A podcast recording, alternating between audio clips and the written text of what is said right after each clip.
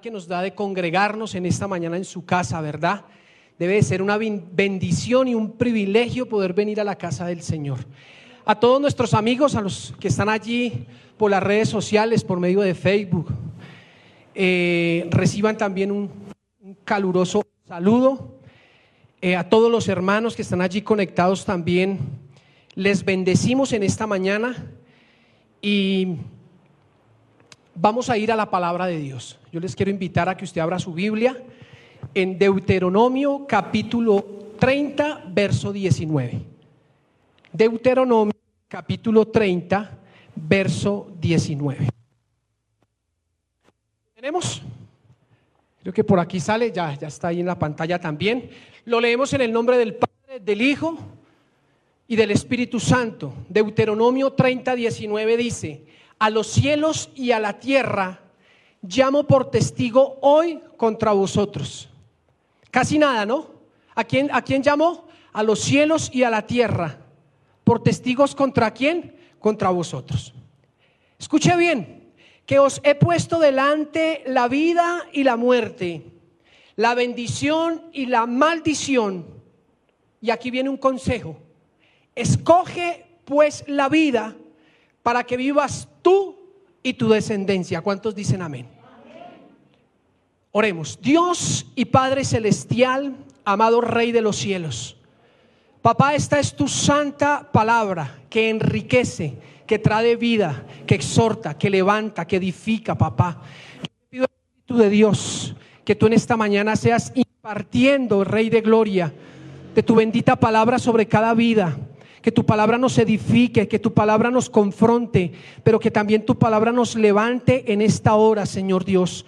Yo bendigo a cada persona que en esta hora se conecta, que en esta hora, Padre, está aquí presencial, Señor Dios, que esta tu bendita palabra, Señor, haya cabida en su corazón y les ministre, Señor, de tu bendita presencia, de tu bendita gracia, de tu bendito favor, en el nombre glorioso de Cristo Jesús. Amén y amén. Diga conmigo decisiones.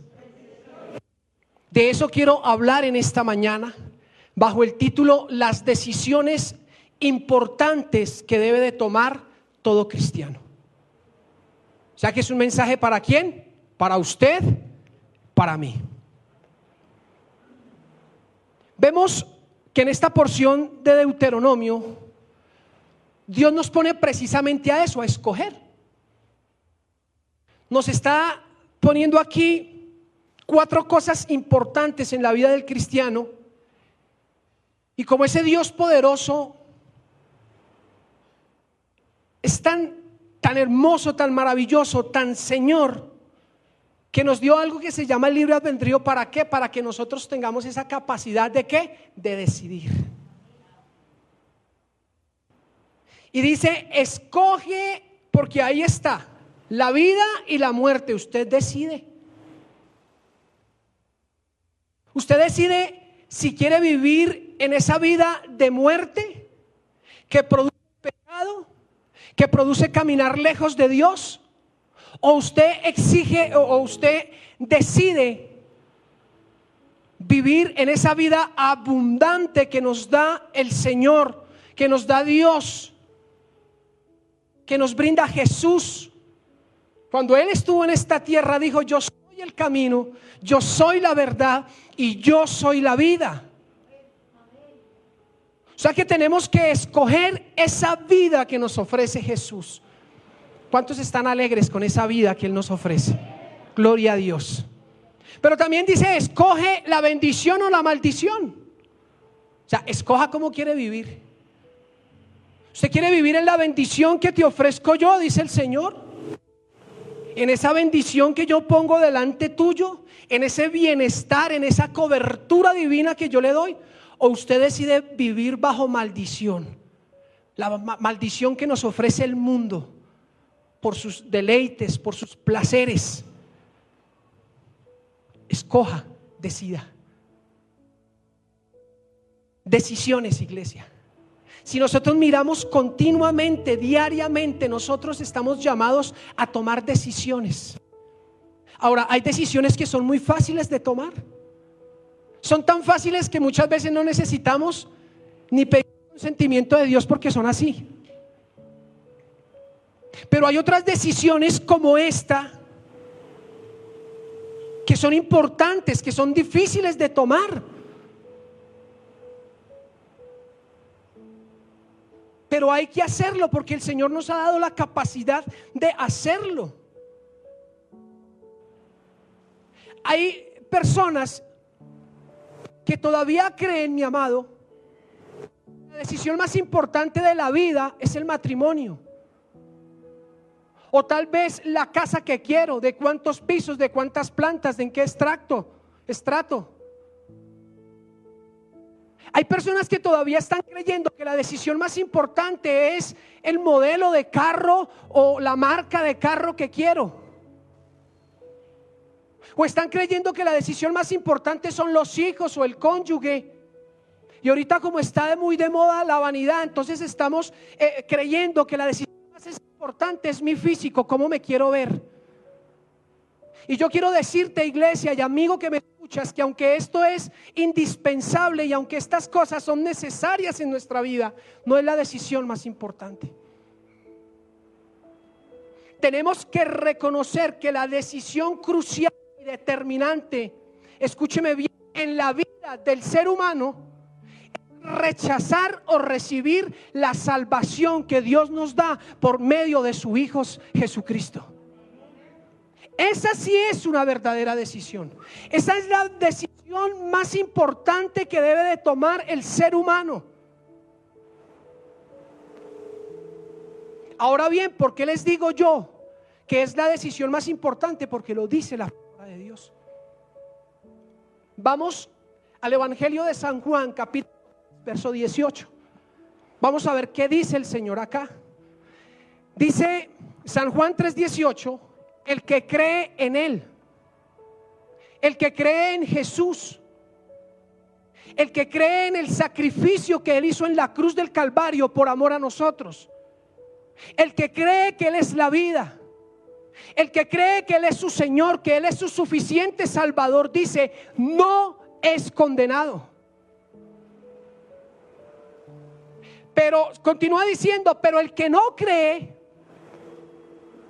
o sea, el que no cree en Jesús, el que no cree que Él es su Señor, el que no cree que Él es su Salvador, el que no cree que ese es el camino que lo va a llevar al Padre, el que no cree en su bendita palabra, cree que la palabra de Dios se la inventaron unos locos que la escribieron, esos, dice la palabra de Dios, ya están condenados por cuanto no creyeron en el nombre del unigénito Hijo de Dios.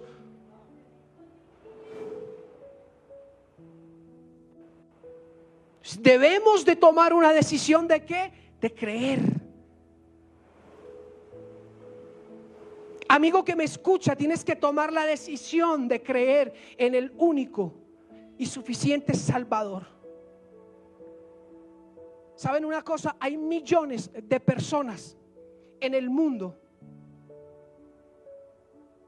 que toman la decisión de no recibir la salvación. Hay millones de personas que rechazan el llamado de Dios.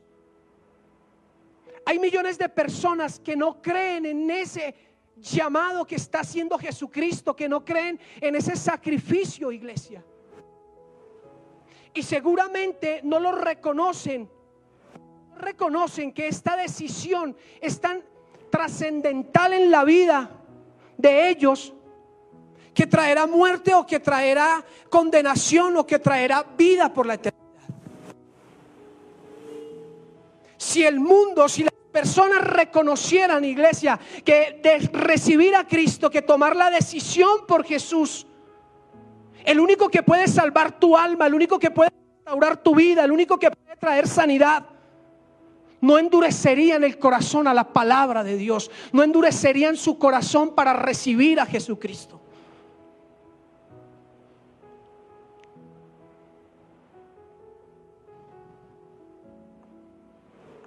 Pero gracias al maravilloso trabajo que hace el Espíritu Santo en nuestras vidas. ¿Por Porque Él es el que convence, dice la palabra de Dios. Como les decía esta mañana, yo puedo hablarles aquí todo el día, puedo mostrarles textos de, para evangelizar, puedo hablarles de las maravillas de Dios. Pero finalmente el que lo puede convencer es el Espíritu Santo, yo no.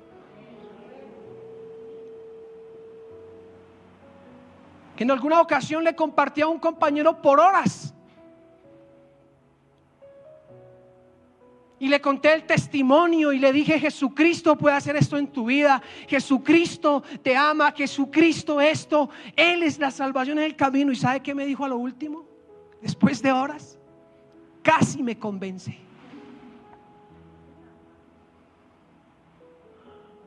Casi me convence.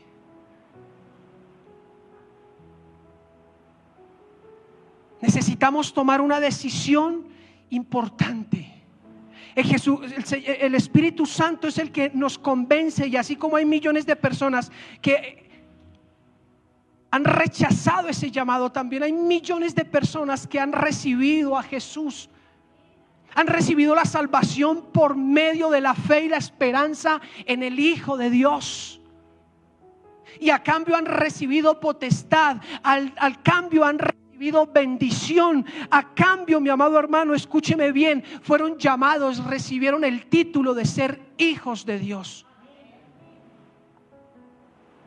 Juan 1.12 dice, mas a todos los que le recibieron, a los que creen en su nombre, les dio potestad de ser hechos hijos de Dios. Amigo que nos acompaña en esta mañana. Persona que tal vez se ha separado de los caminos de Dios. Que tal vez ha estado dándole la espalda a Dios. Amigos que están allí tal vez en las redes sociales decirle que hoy el Señor te está llamando, que hoy el Señor te está buscando, que hoy el Señor tiene los brazos abiertos de amor y te está diciendo, hijo mío, ven a mí, porque quiero darte salvación, porque quiero darte vida, porque no quiero que sigas viviendo en esa vida de miseria, de muerte, sino hoy el Señor te está llamando, te está invitando, te está diciendo, ven, porque quiero darte vida y porque quiero darte bendición. de hoy por la vida. Decide hoy por darle una oportunidad a Cristo en tu vida. Decide hoy volver a los caminos de Dios. Porque esta es una decisión trascendental que, como dijo Deuteronomio, no solo cambiará nuestro bienestar, no solo cambiará nuestra vida, sino la vida de nuestras próximas generaciones. Amén. Ahora bien, después de haber recibido a nuestro Señor Jesucristo, de haber recibido esa salvación tan maravillosa, debemos de seguir tomando decisiones de vida. Como creyentes, como hijos de Dios, es necesario diariamente seguir tomando decisiones trascendentales en nuestra vida. Y por eso vamos a mirar aquí algunas. Les hablé de la decisión más importante como seres humanos y se llama salvación. Pero bueno, ahora ya somos salvos. ¿Pararon ahí de tomar decisiones? ¿No seguimos tomando decisiones? Hay que seguirlo haciendo. Número uno, poner a Dios la principal prioridad de nuestra vida. Eso es una decisión importante, iglesia. Ahora bien, muchos dirán, no, pero otra vez eso, eso está trillado, ese texto está trillado, eso de que, de que poner a Dios como prioridad, sí. Pero yo creo que el Señor sigue hablando de esto y seguirá hablando hasta que nosotros entendamos y comprendamos el concepto de prioridad.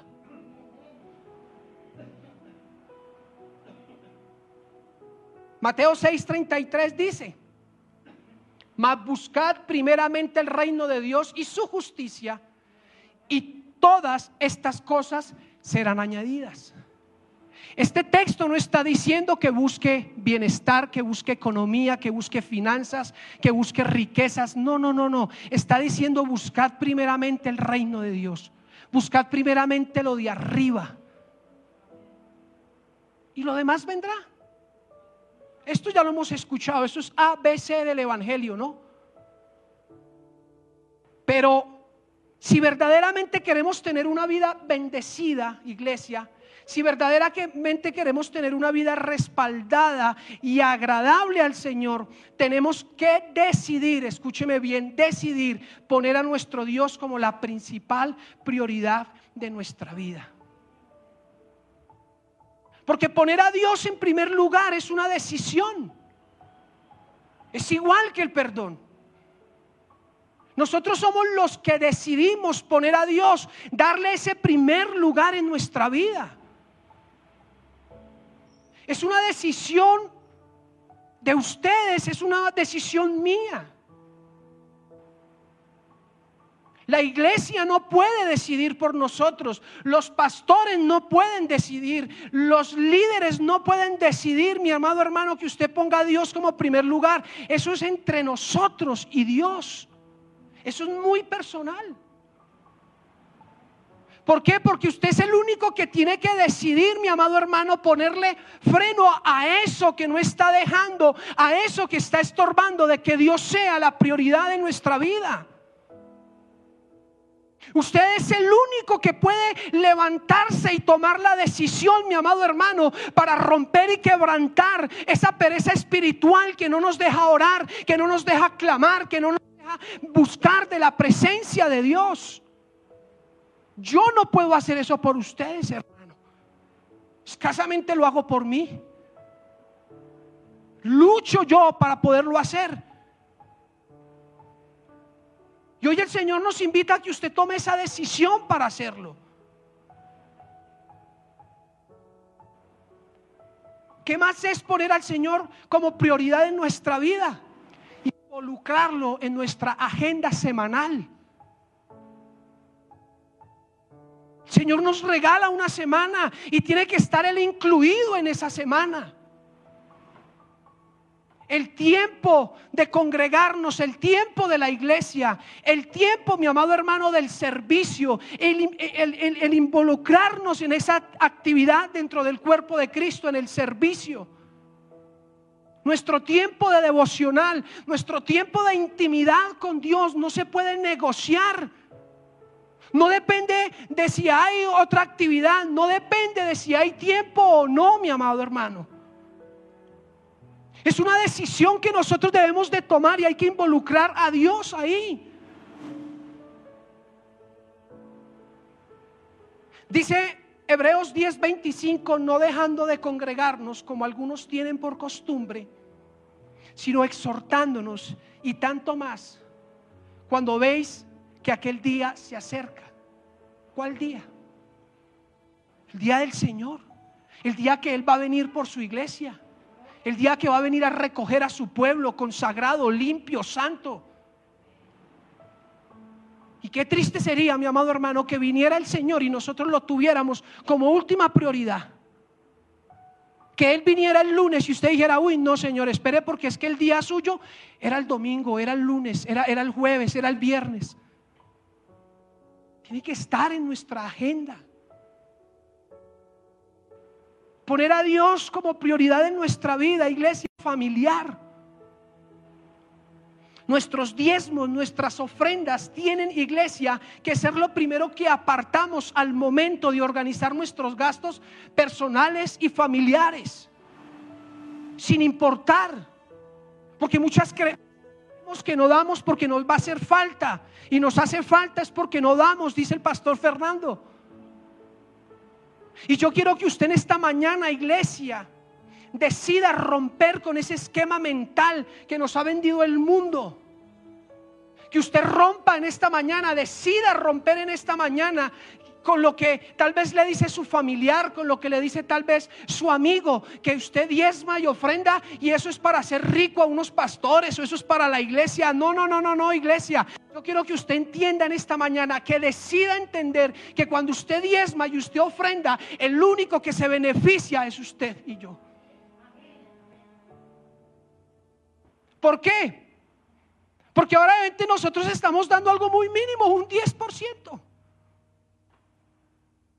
Estamos dando unas pequeñas ofrendas. Nos quedamos con el 90%. Pero aún así, quedándonos con el 90%, ese 10, ese poco que nosotros ponemos en el alfolí, en las manos de Jesús, es multiplicado al ciento por uno en nuestras vidas.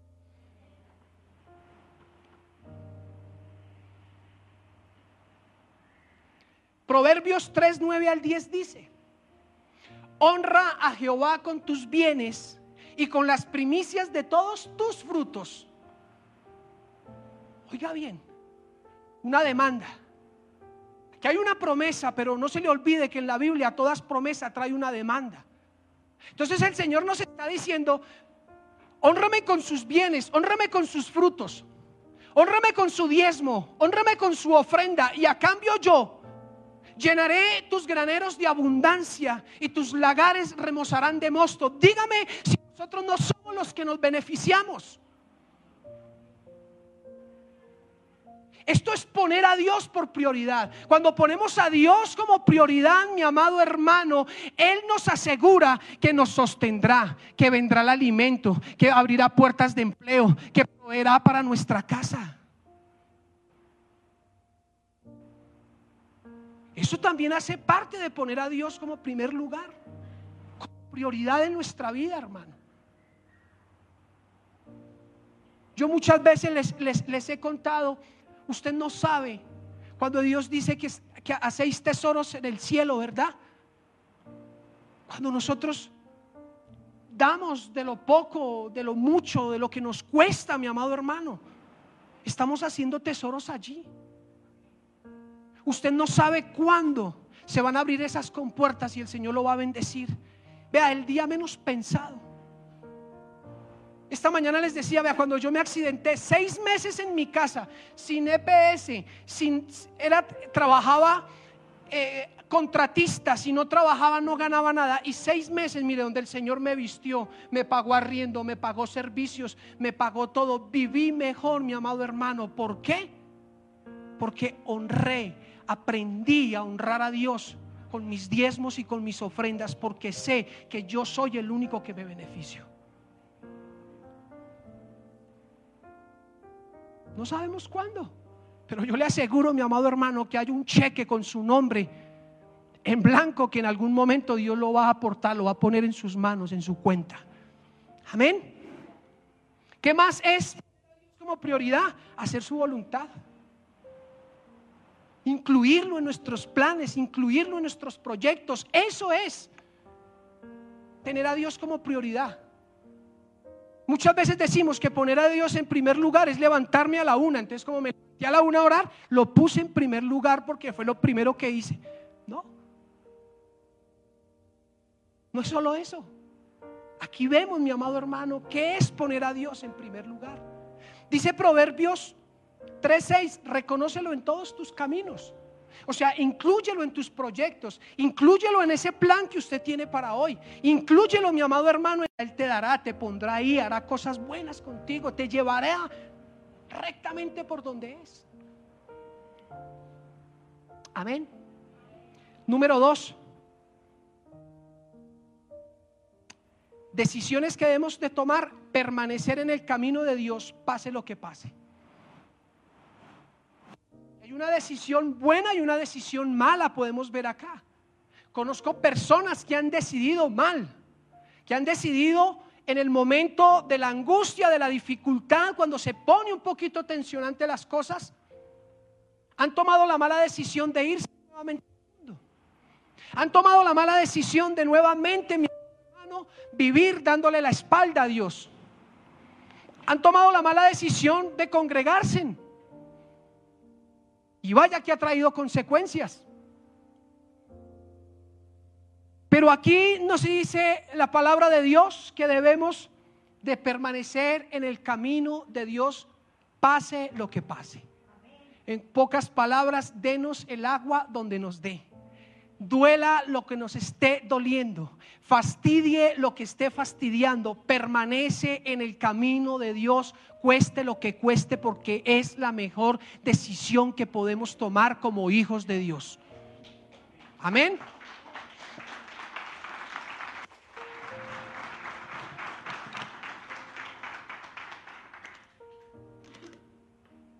Vamos a Josué 24:15. Este hombre nos da un testimonio, hermano, de decisión. Una cosa bárbara. Un hombre que decidió creerle a Dios pasara lo que pasara. Josué 24:15 dice, y si os mal os parece servir a Jehová, escoge hoy a quien se sirváis. Si a los dioses a quienes sirvieron vuestros padres, cuando estuvieron al otro lado del río, o a los dioses de los amorreos en cuya tierra habitáis. Pero yo y mi casa serviremos a Jehová. Oiga, qué decisión tan de hueso colorado, dice el pastor. ¿Qué está pasando ahí, mi amado hermano?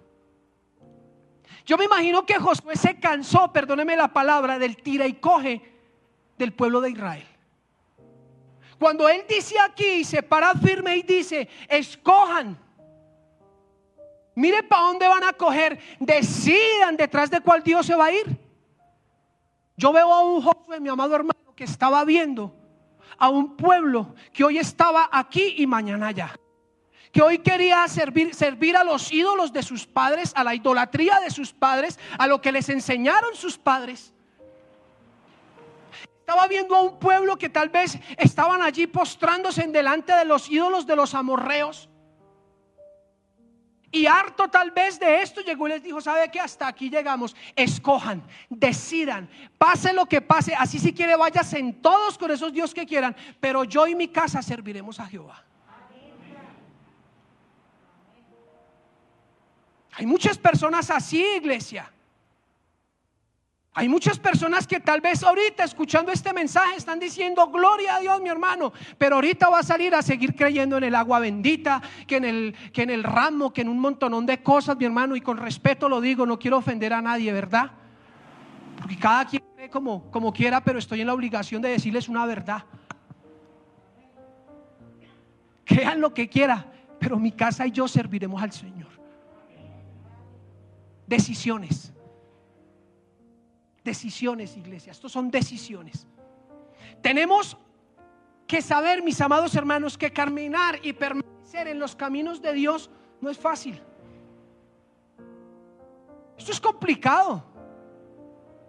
Permanecer en los caminos de Dios, pase lo que pase, mi hermano. Es difícil. Pero yo quiero decirte que es verdaderamente algo que vale la pena permanecer en los caminos de Dios vale la pena. Yo quiero decirte en esta mañana que es la mejor decisión que podemos tomar nosotros como creyentes y es permanecer, pase lo que pase, cueste lo que cueste. Decidir permanecer en el camino de Dios, pase lo que pase, es una decisión de valientes. Por eso Josué dijo, esforzados y ser valientes. Es una decisión de valientes porque los valientes son los que arrebatan. Es una decisión de valientes, mi amado hermano, porque los que eh, eh, esperan, porque los que permanecen son los que alcanzan, los que permanecen son los que reciben, los que permanecen son los que van a llegar al final, los que permanecen son los que van a alcanzar la victoria. El que se va quedando, el que se va quedando de la maratón, el que, el que se va saliendo porque se cansó, porque no aguantó, porque no resistió, no va a alcanzar iglesia. Por eso debemos de tomar esa decisión de permanecer en el Señor. Ahora, ese permanecer, cueste lo que cueste, mi amado hermano, se lo digo, porque muchas veces va a venir conflicto y va a venir rechazo incluso de nuestra misma familia. Vamos a tener conflictos también con los esposos, con los cónyuges, vamos a tener conflictos con los hijos, vamos a tener conflictos con la, con la, con la sociedad, con la economía, vamos a tener conflicto tal vez, nos van a rechazar muchos familiares.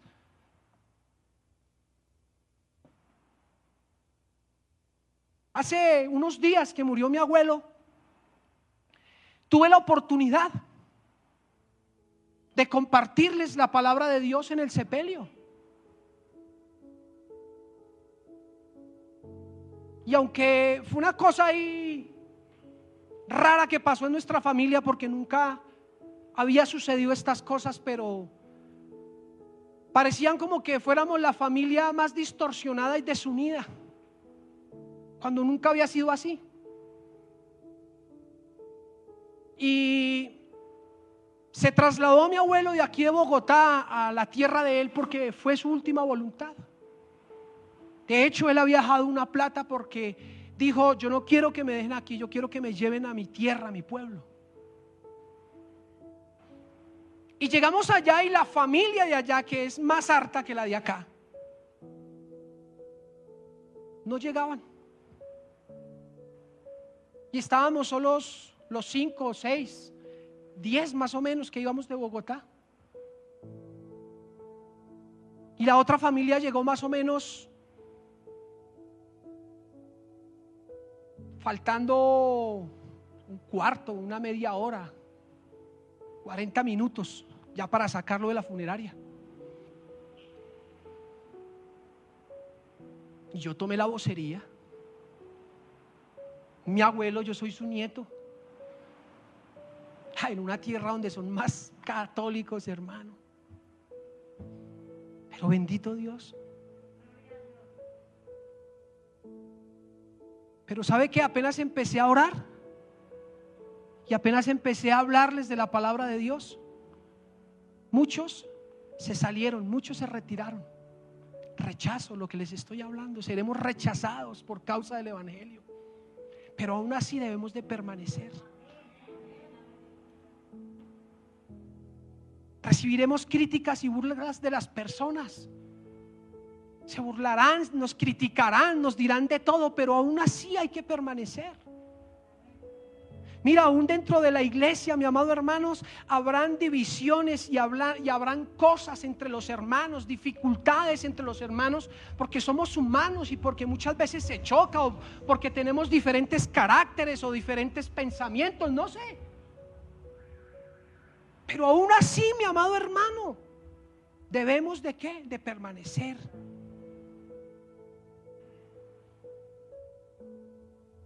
Ahora, esto muchas veces, mi hermano, si lo está, si, si, lo vamos a vivir por causa de Cristo, lo estamos viviendo, mi amado hermano. Muchas veces esto va a traer desánimo, mucho esto va a traer desmotivación.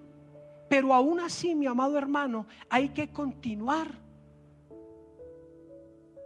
Y debemos de tomar de esos testimonios grandes de la Biblia de hombres empoderados de Dios, hombres que entregaron su vida por amor a Cristo lo que nos puedan hacer a nosotros, unos simples carnales humanos, no es comparado con lo que le pasó a los apóstoles. No es comparado con lo que le hicieron a Jesucristo.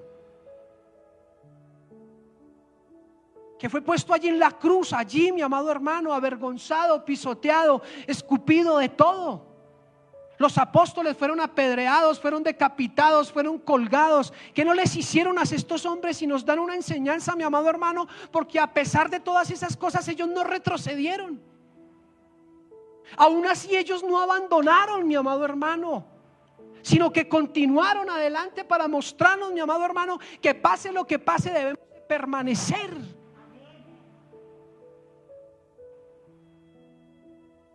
Levante su manita y dígale, Señor, ayúdame a permanecer. Ahora, ¿cómo va a pasar esto, mi amado hermano? Usted tiene que cada día en su oración pedirle al Señor que lo ayude. Usted tiene que decirle al Señor que lo ayude a permanecer. Usted tiene que pedirle a papá Dios que le dé fuerza. Que lo fortalezca, hermano, cada día para continuar. Porque como le digo, no es fácil. Permanecer no es fácil. Si no permanecemos no vamos a alcanzar y estamos aquí por una salvación grande. Y si desertamos del propósito de Dios y si volvemos atrás, mi amado hermano, será perdido todo. ¿De qué nos sirvió venir a la iglesia? ¿De qué nos sirvió saber palabra? ¿De qué nos sirvió servir dentro del templo, mi amado hermano, si no permanecemos? Hoy el Señor nos llama a que tomamos la decisión de permanecer, iglesia. Amén. Gloria a Dios. Número tres, confiar en Dios a un medio de la dificultad. Decisión que nosotros debemos de tomar. En el mundo tendréis aflicción.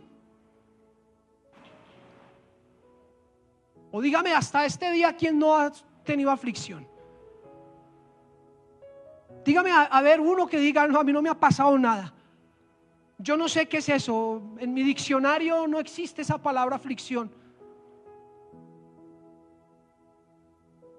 Nos vamos a enfrentar a eso, pero aún en medio de eso debemos de aprender y de decidir confiar en Dios en medio de esa dificultad.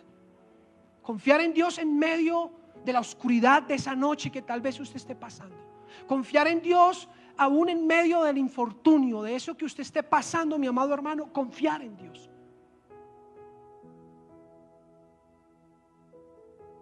Dice segunda de Crónicas 20:12. Oh Dios nuestro, ¿no los juzgarás tú? Porque en nosotros no hay fuerza contra tan gran, tan gran multitud que vienen contra nosotros. No sabemos qué hacer. Y a ti volvemos nuestros ojos. Viene un ejército enemigo contra Josafat y su reino. Vienen a destruirlos, vienen a tomar posesión de ellos. Y mire lo que hace este hombre. Reconoce que en él no hay fuerza, que en ellos no hay capacidad para enfrentar eso. Es más, le dicen, no sabemos qué hacer. O sea, ¿cómo vamos a pelear contra estos tipos? Pero termina diciendo, pero a ti volvemos nuestros ojos. Sea, lo que está diciendo es, aquí en ti ponemos nuestra confianza, Señor. Por eso es que el rey David dijo, alzaré mis ojos a los montes porque de él viene mi socorro, de él viene mi ayuda, de él viene mi protección, de él viene el único que nos puede defender.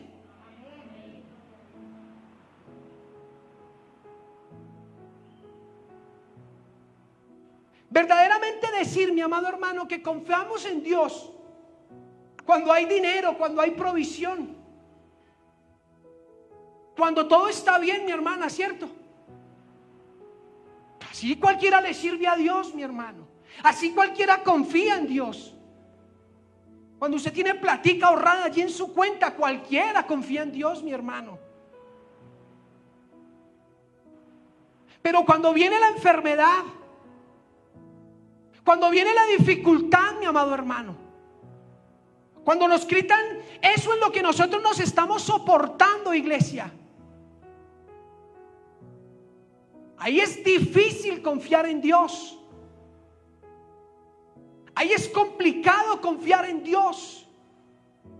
Pero yo quiero decirte que aún en medio de esa dificultad, que aún en medio de esa enfermedad, mi amado hermano, muchos en esta mañana, muchos de los que me están viendo, están igual aquí al rey Josafat. No sé qué hacer, no tengo fuerza como vencer a esa enfermedad, no tengo la capacidad para sacar a ese hijo de las drogas, no tengo la capacidad para hacer algo por mi familiar, no tengo la capacidad de darle vida, no tengo la capacidad para producir una sanidad en él, pero hoy decido volver ver mis ojos a ti, porque sé que solo tú, oh Dios, podrás hacer algo en mi vida, en mi familiar, en mi entorno.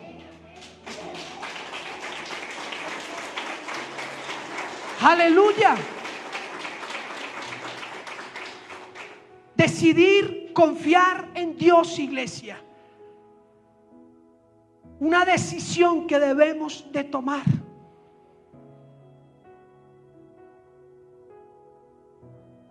Decidir confiar en Dios en medio de la dificultad, ¿sabe qué se requiere?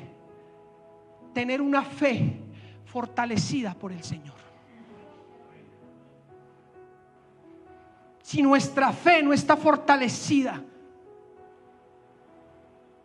en la roca, en la palabra de Dios, en el poder, en el señorío de Dios, estamos perdidos. Amén. Decidir confiar en el Señor en los tiempos difíciles tiene que ver con esperar pacientemente. ¿Sabe por qué no confiamos en el Señor? Porque no tenemos paciencia. El ser humano somos impacientes. El ser humano quiere todo ya. Hemos creído que Dios está ya en su trono blanco con una barba blanca y con una varita que tome, reciba. Para confiar en Dios necesitamos paciencia. Mire lo que dice segunda de Crónicas 20, 15, 17. Dice, y dijo, oíd Judá todo, y vosotros moradores de Jerusalén, y tú rey Josafat, Jehová os dice así, para alguien es esta palabra en esta mañana. No temáis ni os amedrantéis delante de nuestra multitud tan grande, porque no es vuestra la guerra, sino de Dios. Mañana descenderéis contra ellos, dice la palabra de Dios, hermano. Y si continuamos leyendo, va a decir que ahí dice que les dijo, ustedes no hagan nada, ustedes salgan de allá a la orilla del arroyo y estar quietos y ver y esperar cómo yo los voy a librar. Pero nos habla de mañana y cuando aquí la palabra me dice mañana, a mí me está dando a entender que nos está hablando de qué? De paciencia. De esperar, de ser paciente. Y yo quiero decirle a usted que ha venido en esta mañana cargado, que ha venido con una dificultad, que ha estado desesperado, que ha estado en angustia, que no ha podido ni siquiera conciliar el sueño. Usted, amigo que nos escucha allí por las redes sociales y ha estado así, ha estado preocupado, desesperado, que no sabe qué hacer, que no sabe cómo actuar. Y ha estado pensando en tirar la toalla, en desertar del propósito de Dios. Hoy el Señor te dice, espera, porque viene un mañana porque yo mañana haré, porque yo mañana levantaré, porque yo mañana restauraré, pero confía. Confía en el Señor en medio de lo que estás atravesando porque Él va a hacer, Él va a actuar. Amén. Decidir confiar en Dios en medio de nuestra dificultad tiene que ver también con adoración. Porque cuando las cosas están difíciles cuesta adorar a Dios. Pero decidir confiar en Dios cuando las cosas están mal tiene que ver con levantar nuestros brazos delante de Él y rendirnos delante de Él. Dios nunca resistirá a un corazón contrito y humillado. Dios nunca se resistirá a alguien que levanta sus manos para adorarle, para decirle, tú eres el todopoderoso, tú eres el maravilloso, tú eres mi fuente, tú eres mi recurso, tú eres mi sustento. Ante eso no se puede soportar el Señor. Por eso yo te invito a que en esta mañana, iglesia, en medio de lo que tú estés atravesando, en medio de esa enfermedad, tal vez el médico te condenó a morir, tal vez el médico te dio el peor de los dictámenes, pero yo hoy te quiero invitar a que en medio de, eso, oh, aleluya, levante tus manos y le adores al Señor, porque Él es fiel. Porque Él hará en medio de, esa noche, en medio de esa enfermedad, en medio de lo que estés atravesando, Él va a suplir, Él va a venir, mi amado hermano, con brazo fuerte y poderoso en tu auxilio.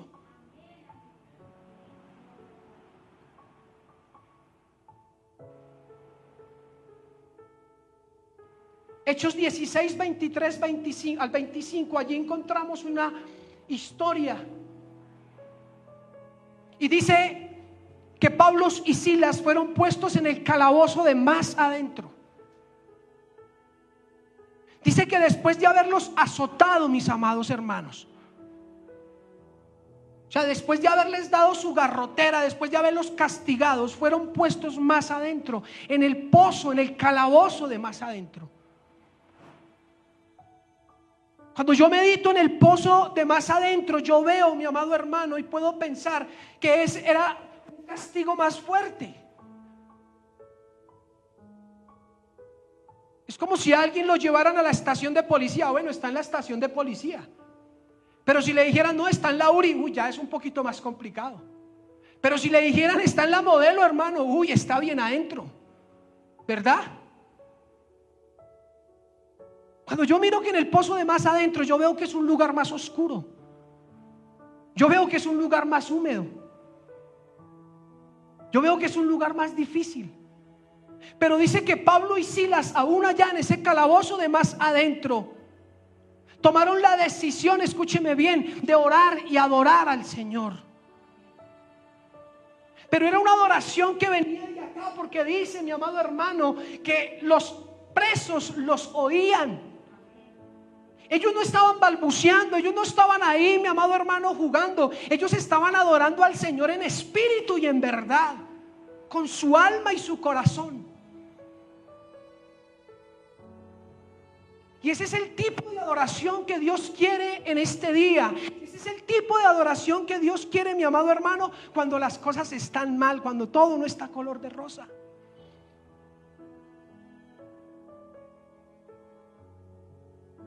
Tenemos que adorar a Dios en esos tiempos, aún en medio de la dificultad. ¿Por qué? Porque en medio de esa dificultad, en medio de esa oscuridad, en medio de eso que difícil, mi hermano, vamos a experimentar maravillas de parte de nuestro Dios. Porque eso fue lo que le sucedió a Pablo y a Silas. Dice en el verso 26, entonces sobrevino de repente. ¿Por qué? Porque ellos estaban adorando.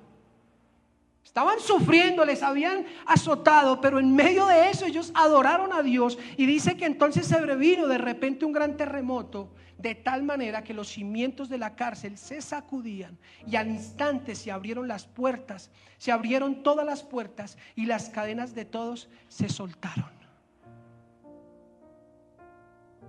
Amado hermano, amado amigo, solo adórale en ese momento de dificultad. Porque cuando usted adora en medio de la dificultad va a provocar, mi amado hermano, un terremoto celestial un terremoto que va a abrir las puertas que han estado cerradas, las cadenas que los han tenido presos, que han tenido presos a nuestros familiares, nuestros hijos se van a romper, se van a quebrantar en el nombre de Cristo Jesús. Amén. Cuarto punto para terminar. Obedecer a Dios aun cuando no lo comprendemos. Dios no nos ha llamado a que lo entendamos. Dios no nos ha llamado a que lo comprendamos, Dios nos ha llamado a que le obedezcamos. ¿Por qué debemos de obedecerle a Dios? Porque la palabra de Dios dice que en la obediencia está la bendición. Y cuando somos obedientes a las cosas de Dios, por más que no las entendamos, mi amado hermano, habrá bendición. Es fácil la suma. Uno más uno igual a qué? Dos.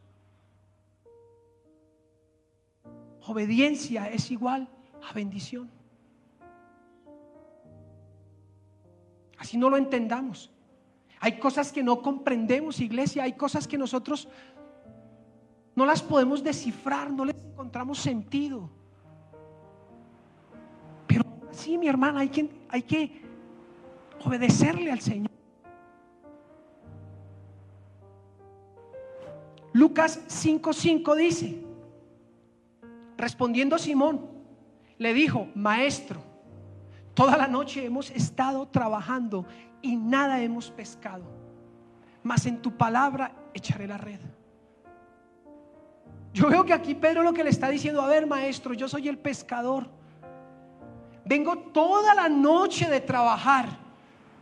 O sea, Señor, yo no entiendo, yo no comprendo si ya es la hora, ya salió el sol, ya no hay peces, yo no entiendo, yo no comprendo, ¿usted cómo me va a decir que me devuelva nuevamente a echar la red? No lo entendía, no lo comprendía, pero aún así él decide o toma la decisión y dice, en tu palabra la voy a echar. O sea, te voy a obedecer, Señor, porque tú me lo estás diciendo, porque tú me lo estás pidiendo, yo voy a echar nuevamente esa red. Mis amados, la obediencia tiene que ver directamente con la capacidad de razonar, con lo que nosotros razonamos. Y nosotros razonamos normalmente o normalmente nuestro cerebro obedece a lo que parece razonable, a lo que parece que podemos comprender, a lo que parece que no es arriesgado para nuestra vida. Es por eso, mi amado hermano, que la obediencia a Dios no depende de nuestra razón, sino de nuestra fe.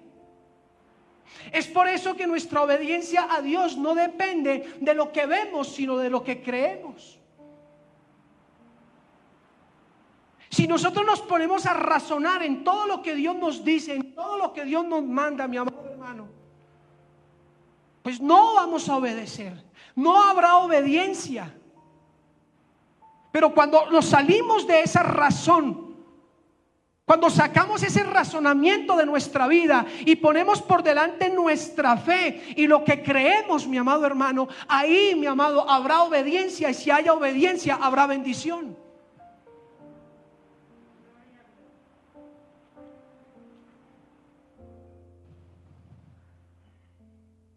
Ahora, habrán, habrán circunstancias y habrán personas que dirán, este man se volvió loco, ¿cómo así que el Señor lo mandó a hacer esto? ¿O qué es esto? ¿A qué es ello, hermano? Iremos en contra de la corriente. Pero aún así tendremos que decidir, debemos decidir obedecer a Dios.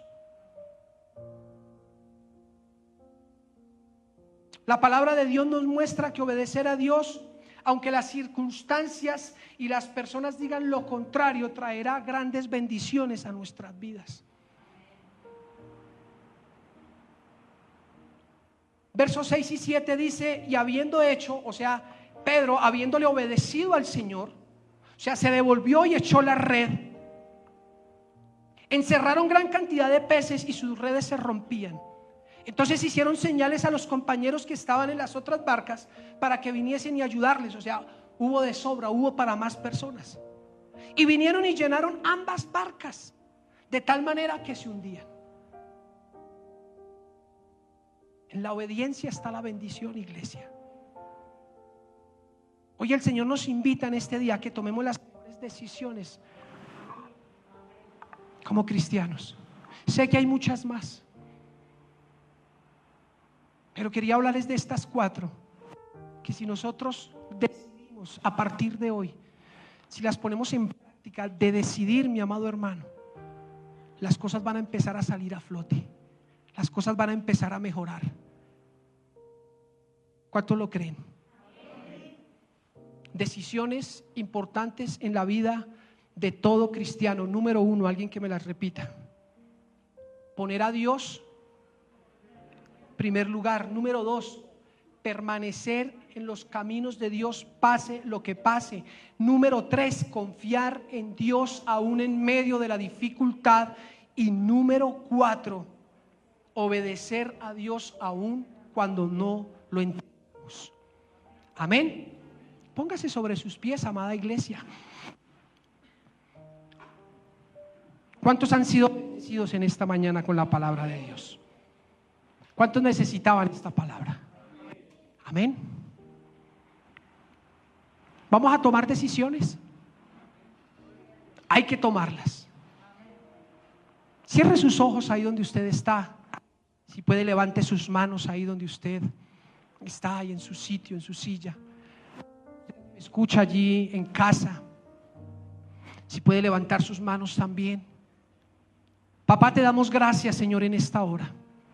Te damos gracias por esta tu palabra, bendito Rey de los cielos.